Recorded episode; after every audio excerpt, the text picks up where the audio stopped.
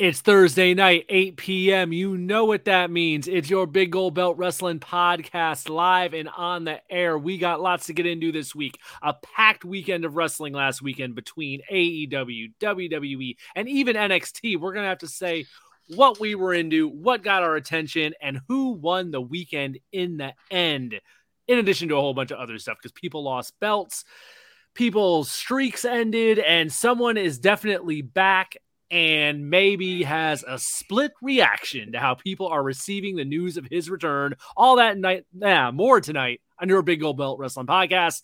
We'll be back in 1 sec.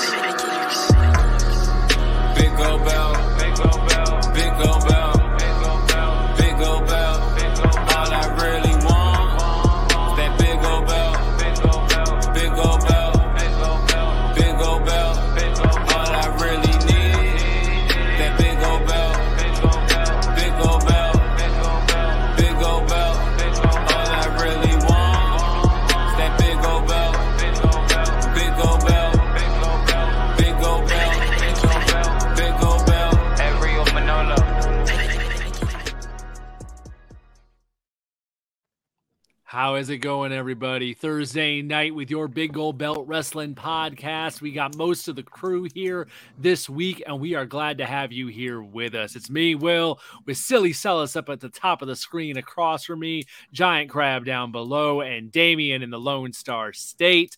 Gentlemen, how is it going on another fine Thursday night with all y'all? Good. It's going good. Lots to discuss.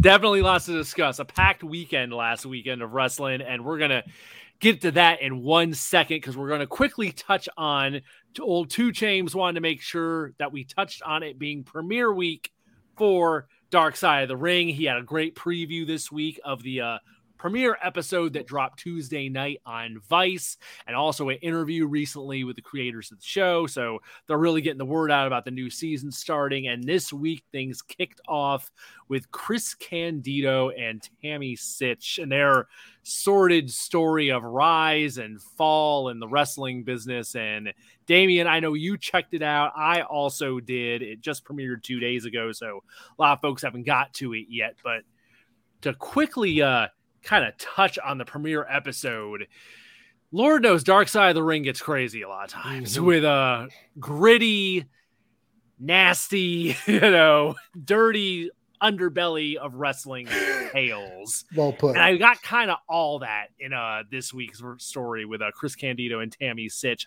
Personally, I think a lot of people were expecting that. Going into it, I was way more excited to see the rise of Chris Candido in the 90s when he was like NWA champ for a bit, the ECW run, all that kind of good stuff, like the early days in Smoky Mountain, all that good stuff when they were young, and just got a break in the business very quickly, to say the least. I mean, like, they got into how Tammy got picked up in Smoky Mountain with Chris, pretty much right out of high school. It's kind of wild how quickly they were able to get their foot in the door, especially back then when things were a lot harder to get into, but they managed to do it one way or another. And I don't know, the second half is kind of what it is with, I think most people that are watching this are probably familiar with the state of Tammy Sitch and her in and out of jail last few years, despite being a WWE Hall of Famer, and her sordid incidents with the law. But it was a tough watch. I think that's the main takeaway from it from a lot of people, is a tough watch, but the front end of it at least had a feel good wrestling story to it before just the business just kind of. The 90s were a rough time. I don't know, Damien, get in here. What were you talking? You're not kidding about the 90s being a wild time. I put this out on Twitter yesterday, and I won't spoil it, but I said, just finished watching it. Wow. .. I mean, wow. Sad. So we hear all the stories about how sad the second half, like you said, Will, was with both, you know, Tammy as well as Chris. But I didn't know it was like that. You know, I didn't understand. Maybe because I was younger when they debuted, you know, when the Body Downers came out in '96, I still believed as a fan, you know. So knowing what Chris went through, knowing that he did have natural talent, and then we talk about the midpoint and the ending, and it's I can sum it up real quick for Chris's side. Love makes you do stupid things, really, really stupid things. And on the other side for Tammy, you get a little bit of success and you let it run wild, it will ruin you. Yes. And that is basically how I'll sum up my viewing points, and I'll let everybody watch it and then we can talk about it again, you know, in detail, but just sad. Such promise ending the way it did for both parties was, you know, we always talk about unfulfilled potential. That was Chris Candido. And 33 when he passed. Yeah. Not and old finding his all. Way. He found his way in TNA of all places at the end of it all. So it's a shame. I loved him in ECW when he was part of the Triple Threat. I loved him in ECW, but that's how it ended. Yeah. A tough watch, but also a good watch. I mean, kind of par for the course for Dark Side of the Ring. But yeah. Season premiere this week. Next week, they're doing Magnum TA's car wreck, which, for 80s wrestling is a huge story and another story of potential and how stuff can get taken away in the blink of an eye. So, yeah, we'll probably be talking about that one next week, too. But also, yeah, real quick, Will, real fast.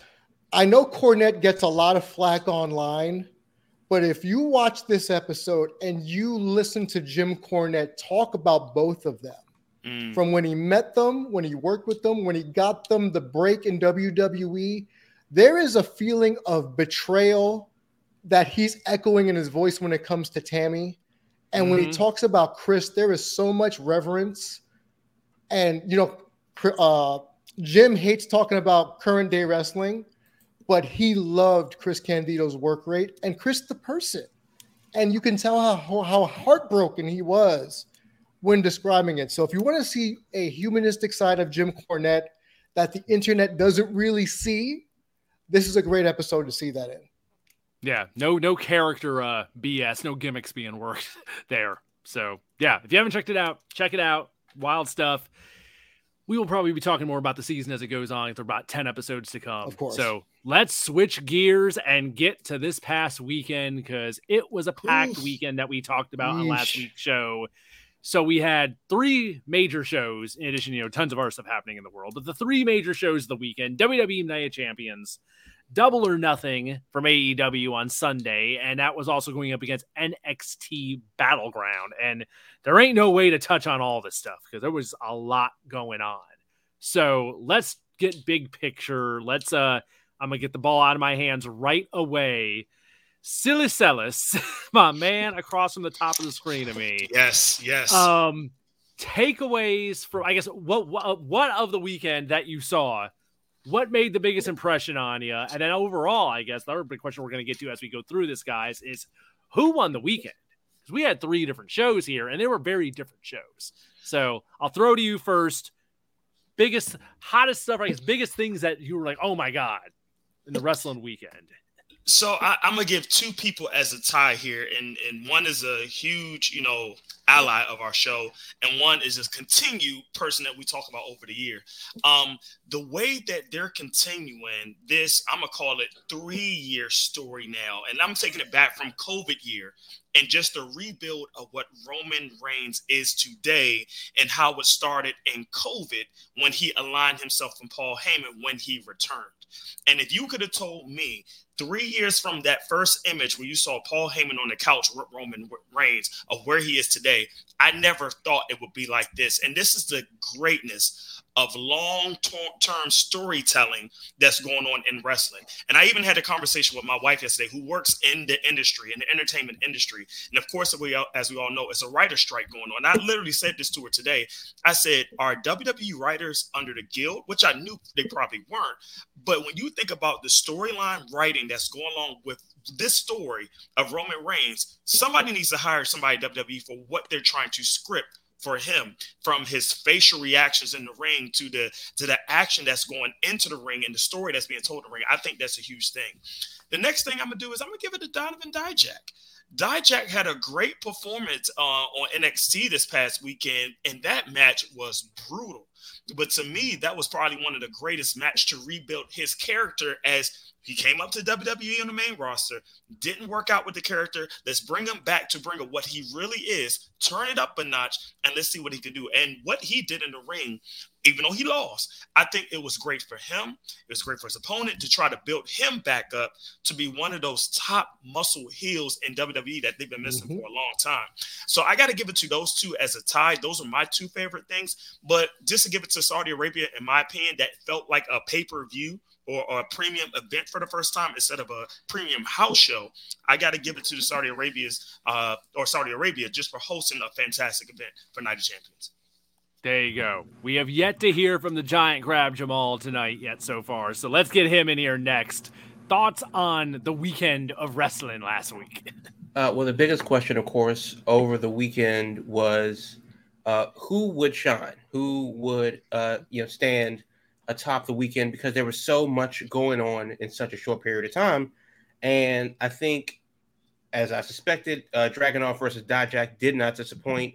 It was interesting to see Jade finally lose, her belt, which was, I don't like the way they did that because it kind of, she's 60-0.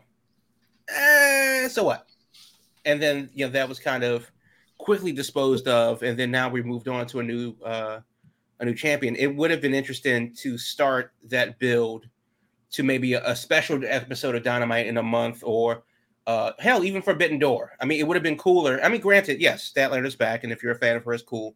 But it would have been interesting to see maybe somebody from Stardom come over and challenge for the New Japan belt, build that up for the rest of the month, and then have Statlander debut at Forbidden Door.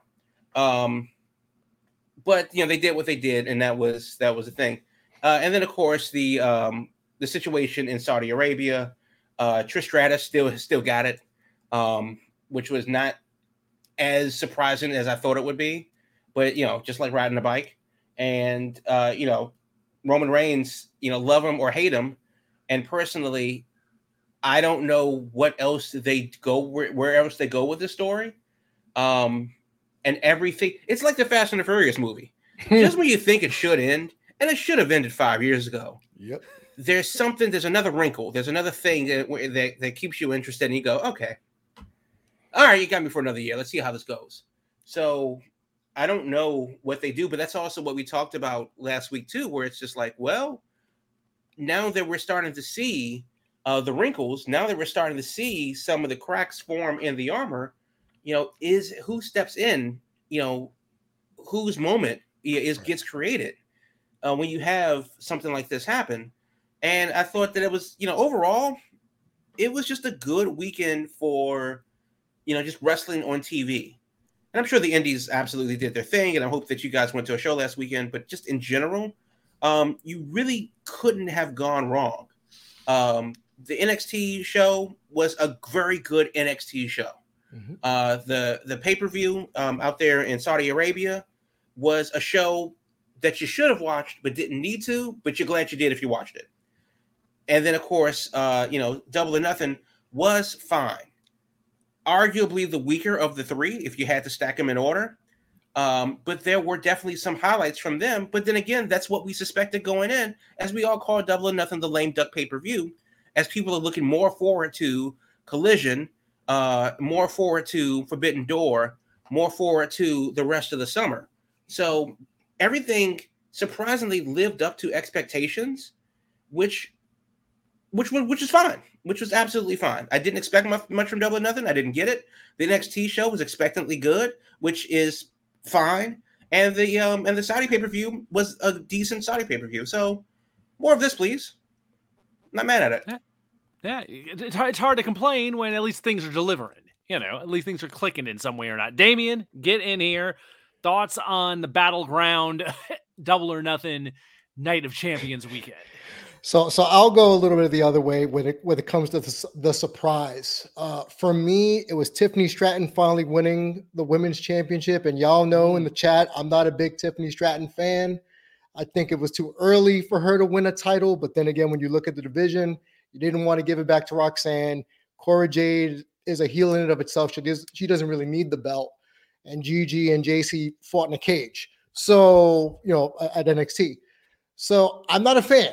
I'm sorry. She's athletic. She's great. Just doesn't do it for me. I'm not going to bash the girl. She comes from a bodybuilding and gymnastics background.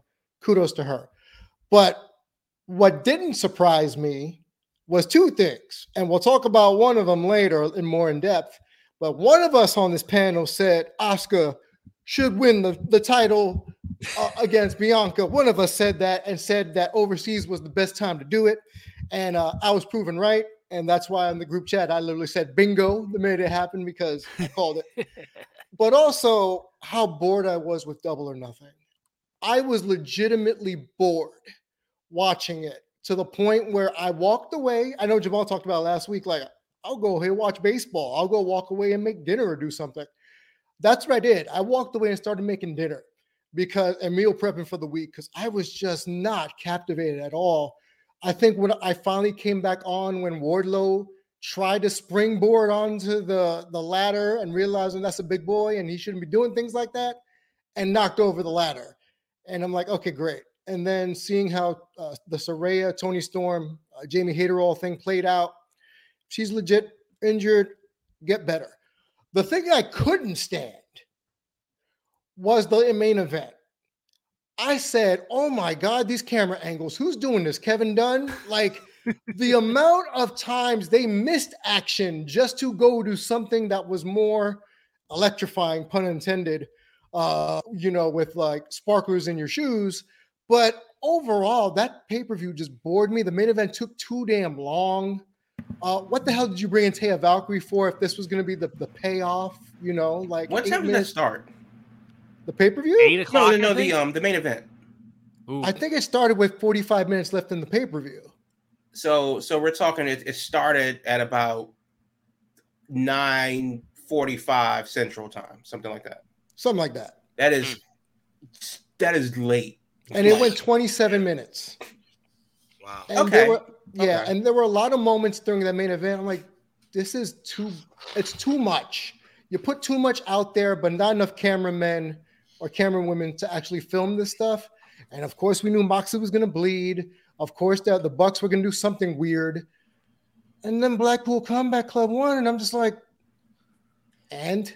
You know what I hate about the AEW hardcore matches? Mm-hmm. Is that they're like PG-13 cuts of an R-rated movie. Thank you. When you really...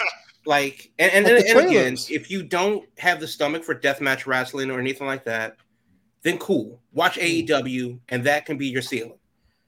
As a person that watches and enjoys the spectacle that is deathmatch wrestling, it that's what it feels like. It feels like a PG-13 cut of an R-rated movie where you really want them to go not necessarily completely far over the line. You know, this isn't 1995. New Jack is dead. I get it.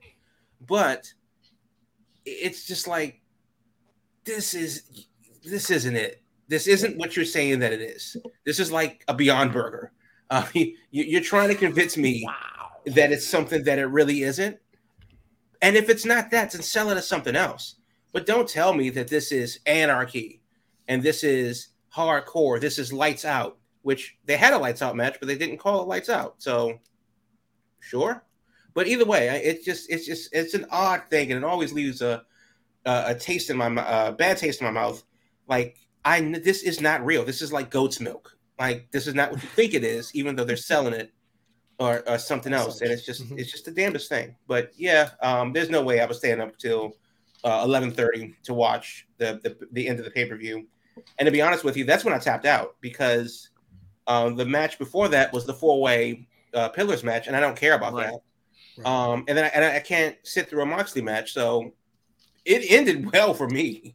That I got a smooth hour back and went straight to bed.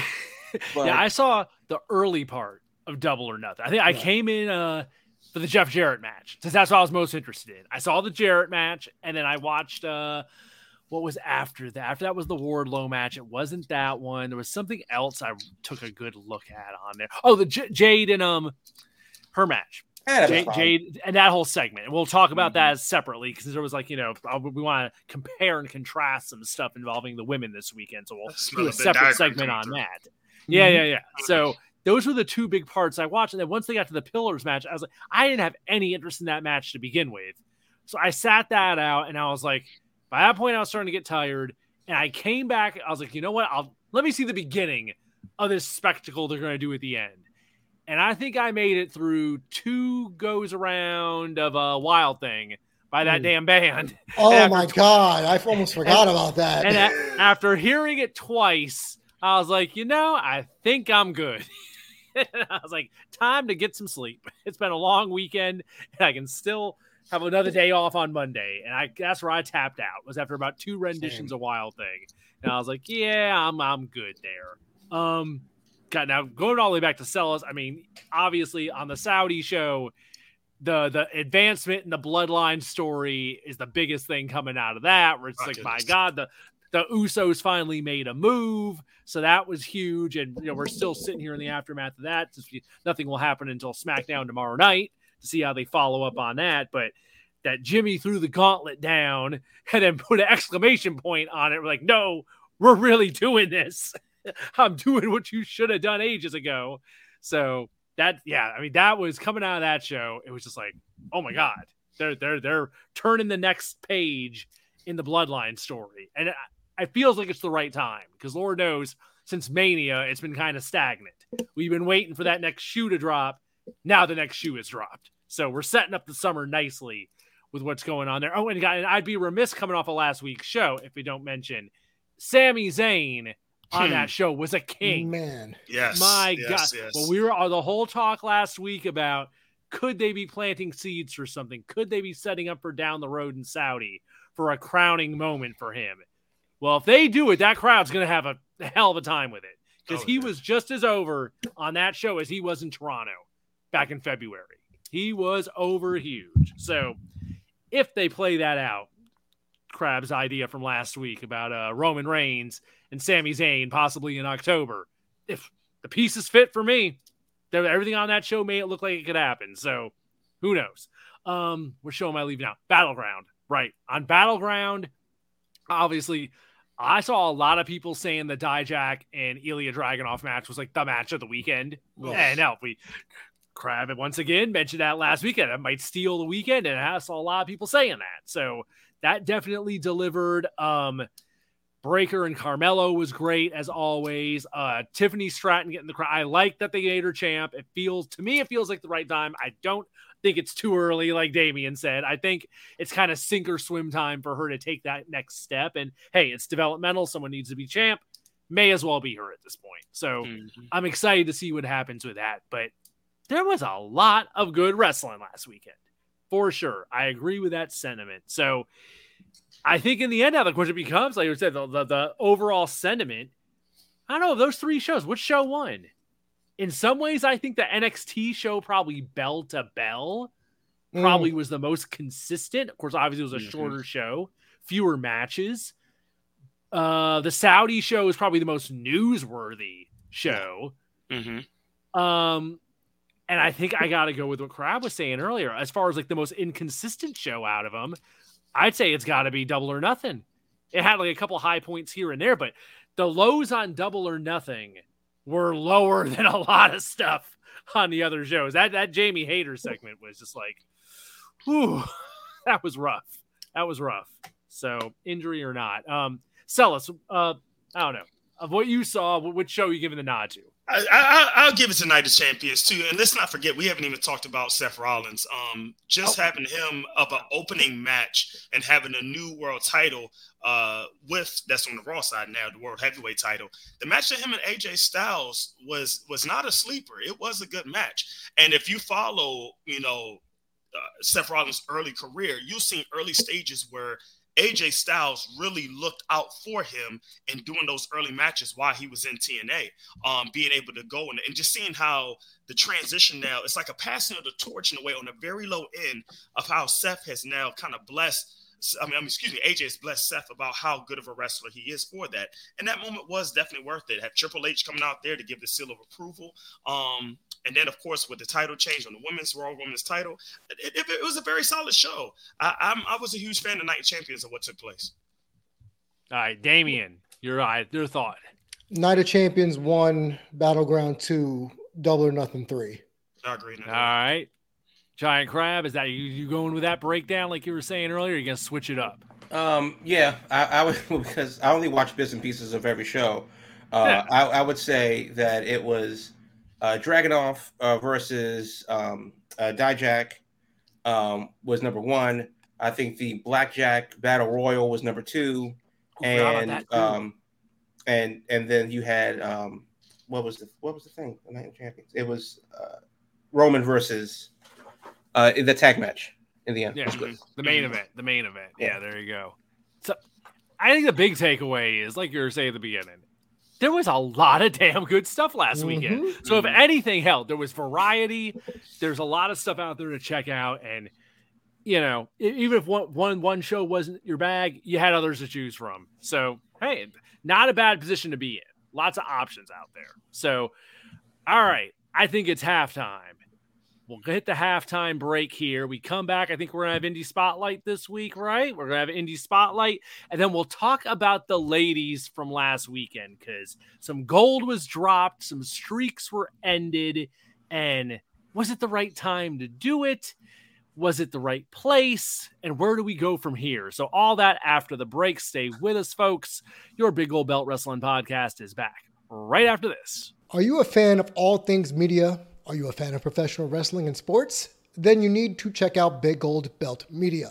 We're the ultimate destination for all things entertainment and media, with the latest news, interviews, and analysis from the world of the aforementioned entertainment realm.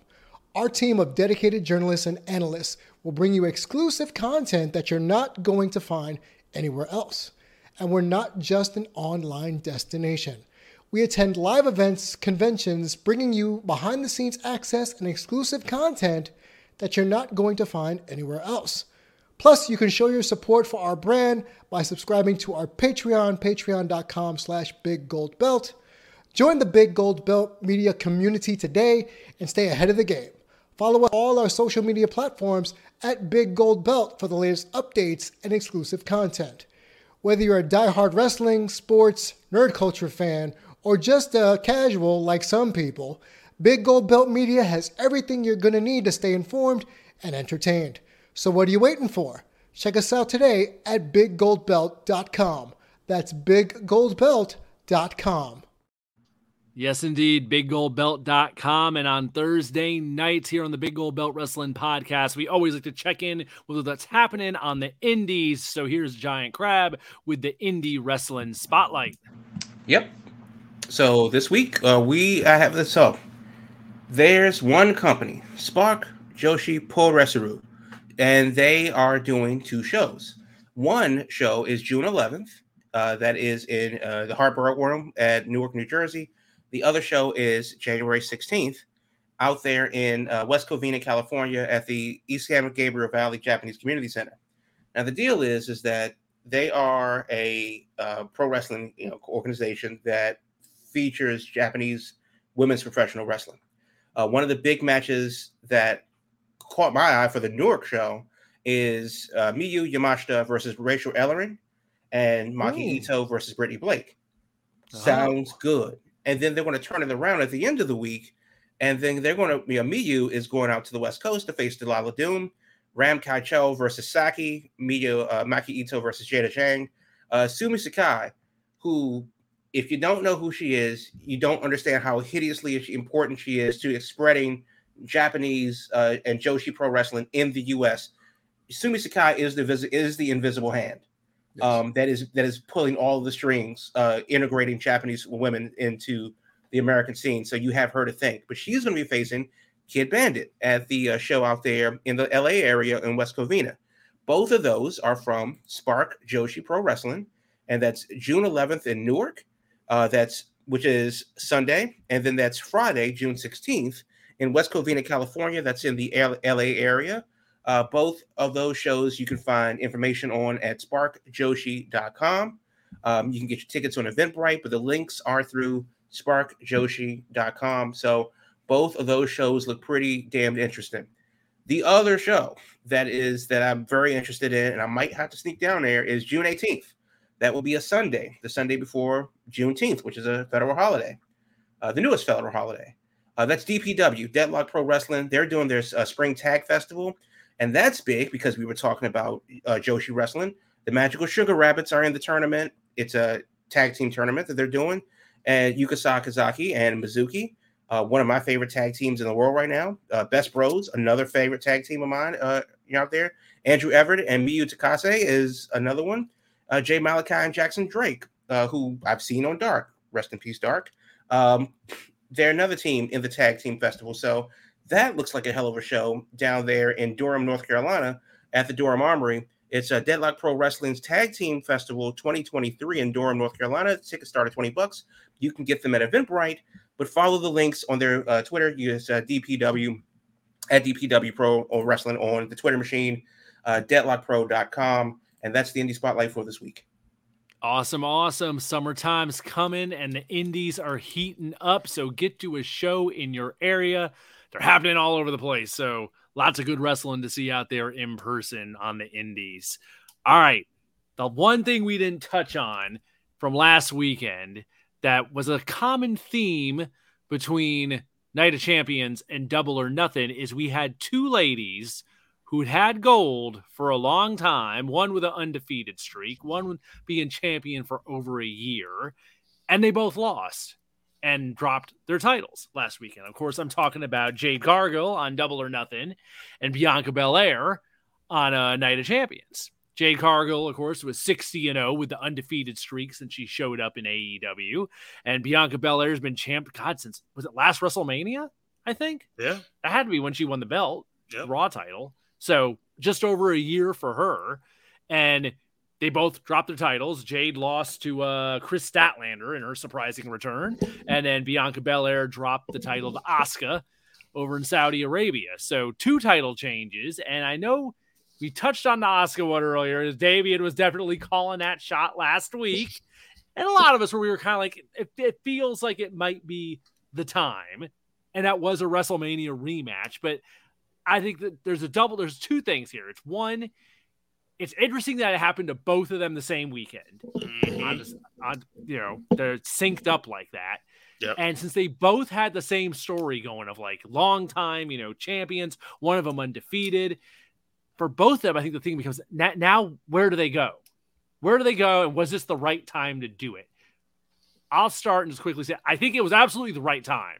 Jade, especially, because I think for a while now, it's just been like, her being undefeated, I think, was hurting her more than it helped her. Indeed. Because it was just limiting what she could do in the ring, limiting the people she could have matches with. Because clearly there were some people they just weren't going to put her in there with.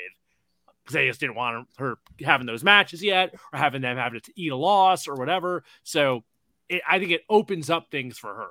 So it was long overdue, I think, in Jade's respect. Bianca, I think it's kind of sort of the same situation where, for me, it's just she needs some new opponents. She needs something different. She needs something to spice it up. And she's just been champion for so long. And it's just like, all right, we need something different out of her. A lot of people are saying, oh, she should turn heel. I don't know about that part. But it's time to see her in a different light. And hopefully this is going to be that. Let's go to Damian first, since he was way into that Asuka deal with Asuka getting the belt and Asuka with her new edge and all that. So I don't know. Thoughts on Bianca first, since you really want Asuka to get that win, and then let's hear about what you think about Jade's change that happened. Okay, so I'll start with a blanket statement and saying I think the big problem with both of them is that they both got stale as champions. They were becoming very stale. A lot of people were saying that Bianca's turning into the Rocky Maivia of the women's division, where it's like, okay, all right, enough, all right, smiley baby face like Raquel Rodriguez does. But I knew that they were going to pull the trigger on this eventually, but I'm actually relieved they did it overseas because I don't know how that would have tested well in the States, because Bianca's well-loved, well-appreciated, by especially by young children and families. So I don't think we want to see 10,000 kids crying if Bianca lost to Asuka. So doing it over in Saudi Arabia, I think, felt right, especially when you recently turned Asuka heel, and you can't have her lose to Bianca twice after turning her back into old school Kana. And now she has this fresh take. Like you said, Will, what this does for me for Bianca, this sets up long-term, since we're talking about long-term booking, her and Rhea, they're going to cross paths now. We don't need to worry about a belt for Bianca. You said fresh opponents. That is who I think long-term, because they've always had those passing moments where they look at each other, they'll make a comment. A couple years ago, they were the last two in the Rumble. We can finally build to that match, which a lot of people call it the female version of Rock and Stone Cold. I don't think it's that, but I like the thought of them two having a long-term rivalry. So I think that's what this sets up. As far as Jade's concerned, I've told it to people before. Statlander was always supposed to be the person to dethrone her. It just so happens that Statlander's knees are like paper mache some days, and she was out twice for knee injuries. I said in the first segment, why did we bring in Taya if this was what we were going to do to her? We're going to have her lose twice clean to Jade. Like, what was the point of bringing someone that world-renowned? But like you said, well, she needed people to work with that were, like, I don't want to say that could carry her, but people that knew what the hell they were doing. So the match would go pretty much without any kind of hiccups. But it was always supposed to be Statlander, and it just took longer than anticipated. I honestly think if she doesn't get injured, that undefeated streak ends a long time ago, maybe at 50 or 45, but not where we were then. And I think this helps out Jay, because now she gets to beat up everybody and not have to worry about defending a title, because she doesn't need the belt. We talked about this prior. She's a superstar with or without this title. She has a presence. She doesn't need the belt to have a presence or to be the face of AEW. And I know we use this term, the pillars, all the time, but there's like secondary pillars or foundation, as Ricky Stark said. She's one of them. She's part of the foundation of AEW. So the loss doesn't hurt her. It just helps in the long term. All right, Salas, get in here next. So, and you kind of hit it on the nail too. It was stale is a key word. But when it comes to Jade, I was just very worried, because it's like you put yourself in the corner. It's like, what do you do? Yeah. And in a way, you cannot have her go into a 15-minute match being 60-0 like that and then lose clean. You have to do it in a way, because in a way, Goldberg had the same situation. How do you get this belt off him? You have to do it in a screwy way, which still makes him strong. But the next thing is, how do you keep on giving Jade some credit of building where she is, even if she doesn't have the title? For Bianca, it was interesting to me, because I think with her being stale, I think it's time for her to go heel. And I think it's also time for, the whole group, to go heel too. Because with Montez, I think he should become a heel, things of that nature. And I'm wondering how it's going to go on SmackDown, where he goes against LA Knight, or what's that going to be? Because you see LA Knight is ascending to the face territory. So are you going to have a little double switch depending on who you put in Money in the Bank? But with Bianca, I don't think she was becoming stale as a champion, but you just had repeated opponents that she was going to win. I think this is a perfect opportunity, like Damian said, do it overseas, because you're not sure what that reaction will be, but it's going to be already behind itself when you bring it back to the States and see what happens. Do you have Bianca Chase? Do you change your character? I think it was the right call to happen for both of these, but it was just very ironic that it happened at the same time during the same weekend with the same type of wrestlers. So I don't know. It's going to be interesting, but the biggest thing is if you have them lose the belt, how do you continue their story where they can still be strong in the top women wrestlers in their divisions for their respective brands as they move forward? Giant crab. Was it the right time? I can't speak on Bianca Belair because flat out I just don't watch. But I will say what I will say about Jade is that it's been time, and it's not Jade's fault. Let's just be clear. This isn't a matter of, and because what I'm hearing from you guys is that maybe Bianca was a little bit long with the tooth. She ran out of opponents. She just ran out of steam. It fills it out. I think AEW, for lack of a better phrase, gave up on Jade. That they didn't have much for her to do. When she tried to get things going, she had the baddie section. That was a thing. Then they kind of regressed from that. Then she went and brought in Hogan and Layla Gray. Well, Kiera Hogan left that group. Red Velvet, we haven't seen since. She turned face, and then she turned face in the Shadow Realm. So don't know what's happening with her. I hope she's okay. But it's been her and Layla Gray who's been really considered an afterthought in that whatever the remnants of that stable is. So it just didn't seem to have any direction. It really didn't seem to have anything behind it. And then, of course, when everybody else is involved in a bigger feud or an involved storyline with whatever they have going on, there's nobody left for her. Britt's busy. Jamie's busy. What's the girl? Ruby Soho is busy. All six of them are busy. And then you have Willow. Well, she's the champion in Ring of Honor. Athena's doing Ring of Honor stuff. They're busy. Everybody's tied up. So who is left to play with Jade? Nyla Rose? Well, they cut Elevation, so no. Rest in peace, Elevation.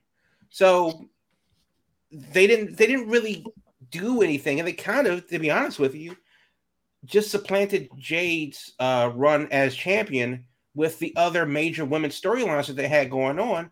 There was really just nothing for her. She just kind of found herself on the outside looking in, which is really unfortunate considering that even as champion, just have her defend the belt. I mean, at the very least, just have her defend the belt. She didn't show up on Dynamite for weeks at a time. And they were supposed to care that she's 60-0. It just doesn't, really make sense. And other people have that same character arc going on. Max Friedman doesn't wrestle every week. He's only defended the belt 3 or 4 times. But yet his championship run definitely seems more impactful than Jade's does. And Jade's the first ever champion of that belt. So why is that? Why is there such a disconnect between her and for lack of a better word, bad championship run where it's just like, please get the belt off of her. Let her go do something else. That belt is more, it's more of a weight on her than it is of a belt on her. It's more of a burden than it is something of prestige. Just let somebody else take it. Please take the pain away. And it doesn't have to be that way because she's 60-0 and it doesn't feel like that's important. So it's unfortunate. Yes, it was the right time for Jade to lose the belt because AEW gave up on the run. And to be honest with you, why in the blue hell did they have to wait for Statlander to be the one to take it from her when they brought in so many other people? I don't know where Deeb is, but for whatever reason, she couldn't have been champion. I don't know, why they brought in Taya for her to just do that and then seemingly turn heel, I guess, because she watches TV menacingly in the back. Sure, maybe that's the thing. And then, of course, all of the other indie talent that they have floating around in and out of there, like, musical chairs, they just did nothing with it. They just let it slide and dropped the ball and forgot about it. And it's really unfortunate when realistically, Jade could have just won 2 belts. None of the people that are the women's champion or vying for the women's champion actually need the belt anyway. If you wanted to build Jade up, Jade 2 belts was the move that they could have made last year. And then because her loss would then have been more impactful. And because, they did it with Goldberg. He won the U.S. championship. Now it was time for him to win the world championship. And when he lost the world championship, oh shit, that was a moment. So I'm not saying the Jade Berg, 2023 movement should have happened, but I am saying is that what they wound up doing was arguably the worst thing they could have done, barring an injury. And then they give it to the Tegan Knox of AEW, and hopefully, no ill will against Kristen Statlander, but I hope that she can hold up her end of the bargain. And obviously that's what she was wanting to. Nobody wants to blow out both knees before 35, but here we are. I hope it goes well, but now the question is, will they remember Jade? And I'm not convinced. The way she was rather unceremoniously parted from the belt, where does she go from here? She has no group. She, lost a lot of steam with the belt just being the belt. Now they have to build the belt back up, and now they have to build Jade back up. Where is the room to do that? Well, Collision luckily will be started in 2 weeks, so maybe that's a thing that they have to do there. But they got to get her dance partners. They got to start from scratch basically, and they shouldn't have to. So, yeah, unfortunately, it was long overdue. But the problem that I have is if they can do it to Jade, who built herself up from virtually nothing, then what are they going to do to the next person that they just get tired of? So I hope Statlander has a plan B, because if when plan A dries up, she will need to fall back on that. No, it's a good point, because I mean, especially with this where they did a streak storyline, it's like if you're going to do a streak, and especially if you're going to add a belt to the streak on top of that, eventually it has to become, if there's another belt out there, it has to become, I've beaten everyone for this one. I'm beating everyone that's coming at me. I want the other belt. I mean, it's the elephant in the room becomes, why isn't she going for the, especially in a situation like this where the TBS women's title is not the AEW women's title. There's a bigger women's title there. Right. And it was just an elephant in the room that was never being addressed. Why is she beats everybody? Why isn't she ever going to call out the AEW women's champion? It was just, we don't want to do that. Yeah. Or anybody, ROH champion, anybody. Or go to Japan or go to Mexico or something, instead of just have her do nothing for a month. So, and then of course, all the loose ends, where is Red Velvet? Where is Kiera Hogan? Where is Deeb? Where is, and will Layla Gray actually get back to wrestling? What does that look like? I know that she's paired with Mark Sterling. Will she just join the embassy or the firm or whatever the hell they call themselves now? I mean, will Jade be a varsity athlete? Like, why is this even a conversation when you have a person that you built up so high? Like that's ridiculous to me. But I think that really sums it up. I think that sums it up. She's definitely, we talked about when they had their the press conference for Collision. They had her on the upfronts there for the media as the TBS Women's Champion, as like a face of the company. So they're holding her in this high esteem and putting her in like a mainstream position like that to be like, hey, check out this face that you've never seen anywhere else except on our show. And, she looks like a superhero and, has a totally unique, super marketable look. But then it's like, if you don't know what to do with that, it's like the shine can come off it really quickly. And that's where I think the danger they're in right now is, I hope Tony's got a plan, because the luster can come off really fast, especially with someone who doesn't have that experience, that position she's in. So, all right. Any other thoughts before we move on this deal between her and Bianca or anything? I'm good on my end. All right. Enough about the ladies. Enough about all that. I guess let's move to our last major topic of the night before we see if we have anything else to throw in. So, of course, we've been talking about the Collision show and the big announcement this week now. No longer a rumor. We know it's happening. Tony dropped the least biggest bombshell last night and revealed, yes, it's happening. CM Punk will return on Collision in Chicago. No more details other than that, but it's no longer speculation. We know it's happening. What was interesting to me is after it was announced and this morning, as I kind of looked to see what the response was, I found the response very split, very like, almost down the middle, it seemed like. Anywhere I looked, it was like you had people who were like, all right, I've been waiting for him to come back. Cool. And then you got the other people who are just like, nah, this is stupid. He shouldn't be brought back. He caused too much trouble. This is going to blow up in their face again. And it seems like there's the two camps, the one or the other. Either you love it or you hate it, which in a lot of ways, I guess that kind of sums up CM Punk's career in a lot of different aspects. Either you love him or you hate him. But coming out of all this drama, that was kind of the temperature I got today, that there's a very split feeling on what this means for Collision, what this means for AEW, and whether this is good or bad or, I guess, indifferent. Compared to, you know, I'm looking back to when he first showed up, where it was treated as like, oh my God, historic moment. Right. He's returning to wrestling after all these years. But this has a very different vibe coming out of that. Damien, what were you? I don't know how much of this you've seen in the last 24 hours since it just happened last night, but I guess now that we know it's real, now that we know it's happening, yay, nay, indifferent. What's your feeling on this? That one, indifferent. And a lot of it is strictly because this saga has been played out for so long, like a bad soap opera on the WB. Indeed. And I was just over it. And we talked about this here on the show. If they don't bring him back, if they do bring him back, how do you bring him back? CM Punk and friends. It was just so much. And it ended, like I've said before, like a wet fart in church, just nothing. It brought no reaction from me at all. Am I going to sit home on Saturday night and watch me some CM Punk? No.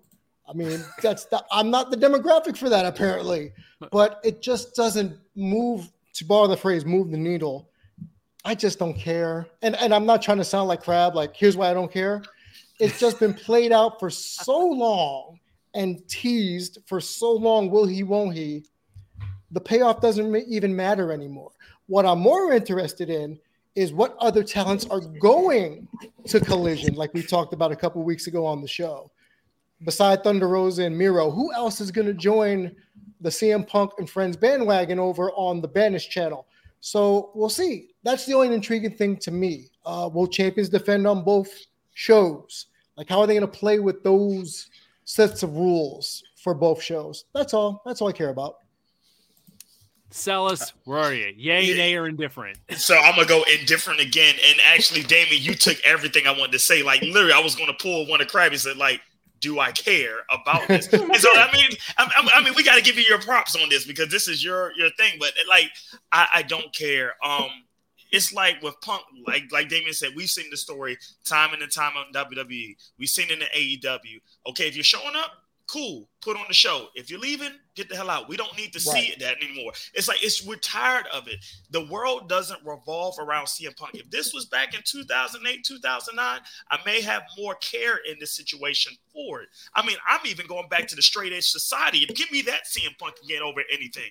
But now it doesn't matter to me.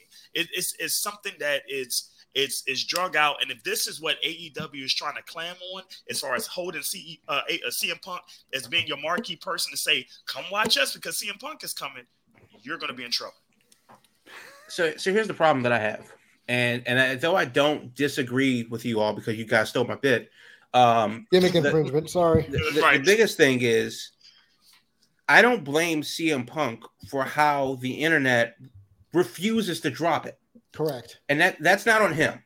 The fact that this is still relevant is because people won't shut up about it.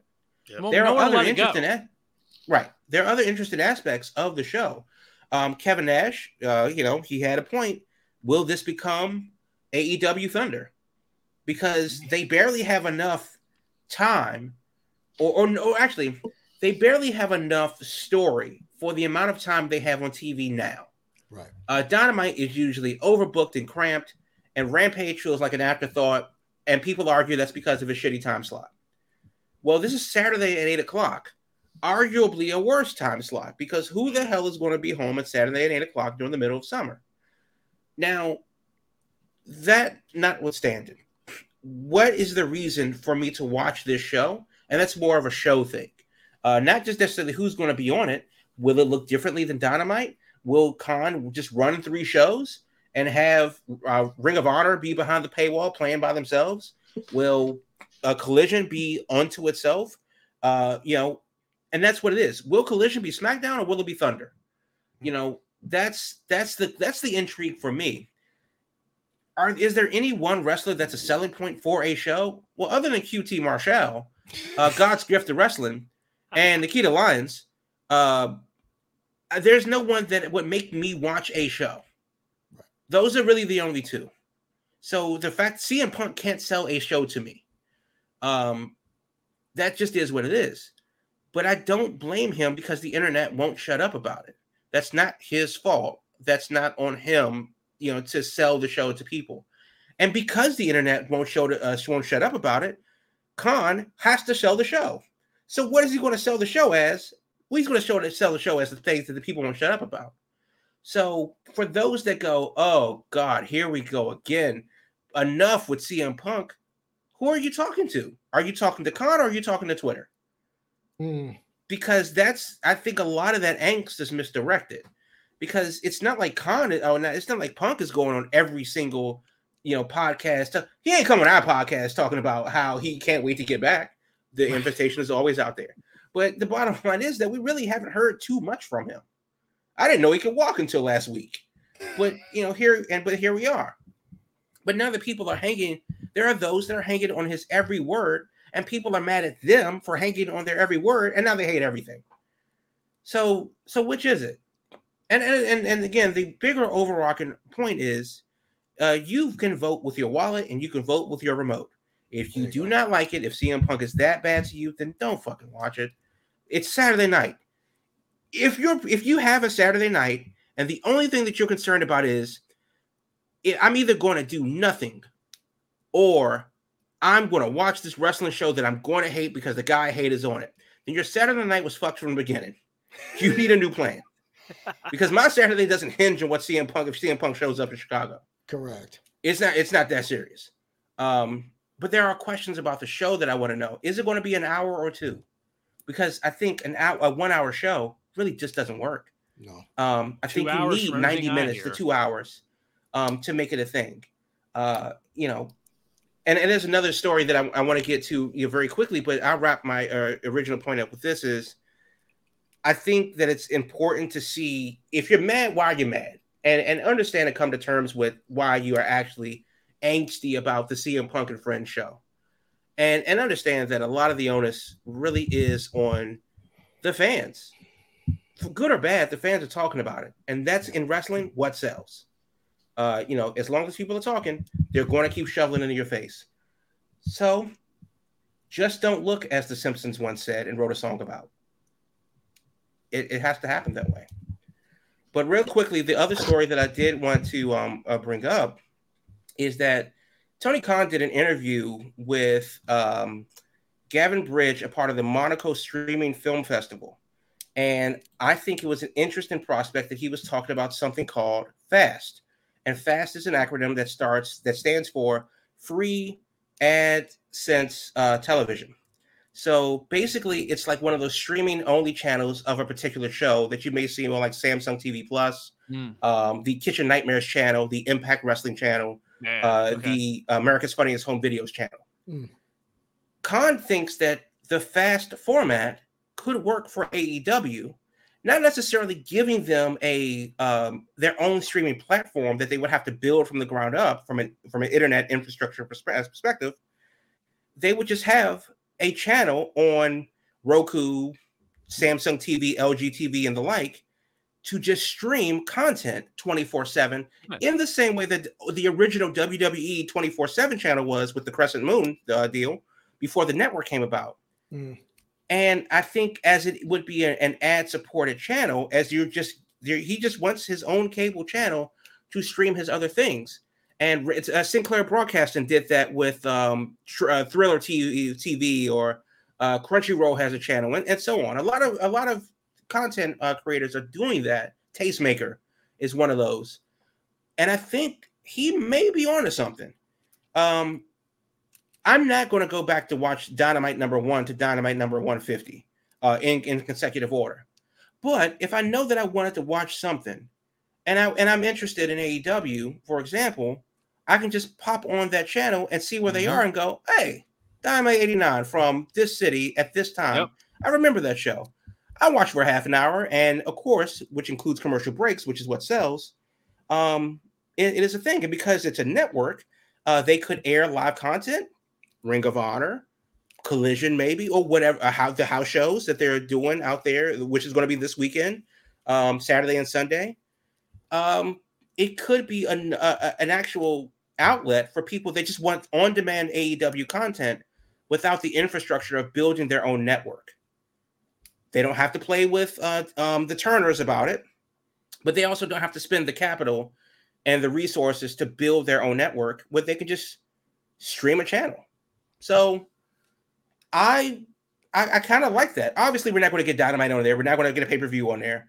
But I do like the idea where if it's 2 a.m. and I'm up and I just got finished watching rugby and I'm not ready to go to bed yet, I can just turn on AEW streaming network on my Google TV and watch whatever the content is or not. Those channels for me are like your perfect background viewing. If you're working on something and you throw on one of those streaming channels where it's like, okay, there's nothing but Kitchen Nightmares on. I just need something on in the background. The Ninja Turtles channel. Look at it. Exactly. That's what those channels are for me. It's like that is my background viewing where it's like I want something on, but I'm not going to be devoting all my attention to it. But I'm going to look over at it, every couple minutes just to kind of see what's going on. Yeah, I don't want to invest in the time to search for a thing like a Disney Plus. But I just want something right now, whatever it is, I'm good with. Let's just go with it. And then, of course, if you want to do a live thing, you can just program it, and then the live show will be the live show. Yeah, or you can premiere a show at the time that you want to premiere it, like Ring of Honor did. They would premiere their shows on the Sinclair suite of channels, and then it would air in Baltimore and at 10 and here and there and everywhere. But I think that could quietly be something that is of interest, and then, of course, they can easily distribute it around the world because you don't have to necessarily go. You can just talk to TV makers and add it to their streaming service platform versus individual cable companies. Yep. The carrier network. Absolutely. Those things are only getting more prolific and more out there. So that's going to, to me, it seems like it'd be a pretty low cost investment because essentially you're just filling up a server with stuff you've already filmed and just making inserting commercials into it. And that's it. So it can't be that involved on the back end, I would think. Right. And because it's just a thing that's kind of just everywhere, everybody's seeing it at the same time. You can put it everywhere. So it could be just streaming on your PlayStation, Xbox, Switch. It would just be like the Netflix app, except it's just the Netflix movie channel that just shows movies 24/7, in exception for the live premiered programming at a particular time, Sunday at 8 or whatever it would be. I'm not mad at it, and if it were a thing that I'm not saying that I would necessarily subscribe to it because why would I watch old stuff when new stuff premieres every Wednesday? But yeah, I'd be down for an AEW network. For lack of a better word, I think that would be kind of just like a slick way to just get more eyes on product in general and to get into more places because you may not have cable, but you have a PlayStation. Well, download it on the PlayStation app. You may or Xbox or whatever, PC, whatever. Just get the app. Right, or you bought a new TV or a Roku and it's on there because it's just part of their platform. If you bought a 2023 Samsung, it's there. Right. Exactly. It ain't going to hurt. It's easy distribution. Yeah, I can't see any downside to it. So I don't think that's not a bad idea, Tony. Yeah. Oh, Tony Khan's got some modern ideas here for ways to get the product out there. So, hey. Right, because Lord knows nobody wants Ring of Honor, and I have no idea why. Anything he could do that could get that from out behind the paywall of Honor would only help because nobody I know have that thing. Well, I know what the show title is going to be. Paywall of Honor. I think we used it before when they first announced the show. Oh, so we might have already crossed that off the list. Yeah, that might have happened. Yeah. All right, folks, we made it to our hour. Another week with your Big Gold Belt Wrestling Podcast every Thursday night, 8 p.m. streaming live here on YouTube, Twitch, on Twitter, you name it, on social media platforms. Dropping the next day in podcast form, and of course, can always be found at Big Gold Belt on all social media platforms and biggoldbelt.com. I did not forget all the plugs this week. I made sure to get the website in there, made sure to get the social media. But every Thursday night, 8 p.m., we are here. Thank you for joining us. We will be back next week to talk more wrestling and whatever the latest news is. So until then, take care, and we will talk to you later. All I really need, that big old bell.